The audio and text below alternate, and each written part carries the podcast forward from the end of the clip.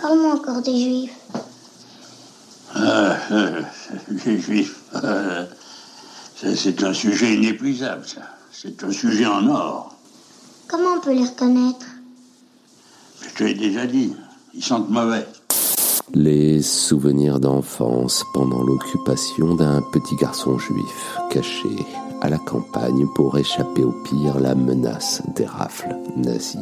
Le vieil homme et l'enfant, c'est la rencontre du petit Claude avec son pépé d'accueil, ou plutôt de substitution. Un brave vieux monsieur, un peu bougon et avant tout, un peu beaucoup anti-tout, anti-rouge, anti-franc-maçon, anti-curé et, comme de bien entendu pour l'époque, anti-juif. Et derrière tout ça, juste de la bêtise un peu crasse et ordinaire, car derrière la grande gueule de Pépé se cache en fait un grand cœur, magnifiquement incarné par un Michel Simon, qui donne à son personnage une dimension tout à la fois tendre et poétique. Le vieil homme et l'enfant, c'est le premier film d'un Claude Berry qui pose son regard infiniment tendre sur une des périodes les plus crasses de notre histoire. Un regard qui tape dans le mille pour un premier coup d'essai.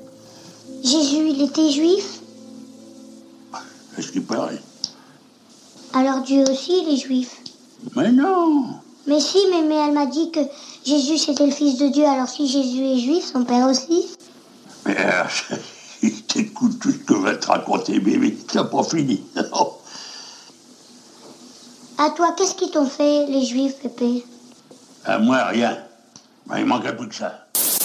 La minute touche à sa fin. Pour nous suivre sur Facebook, YouTube, Insta et les autres et partager toujours et encore plus notre cinéma d'hier à aujourd'hui, un simple hashtag Tout mon cinéma suffit. Et surtout, n'hésitez pas à vous abonner, liker, noter, commenter.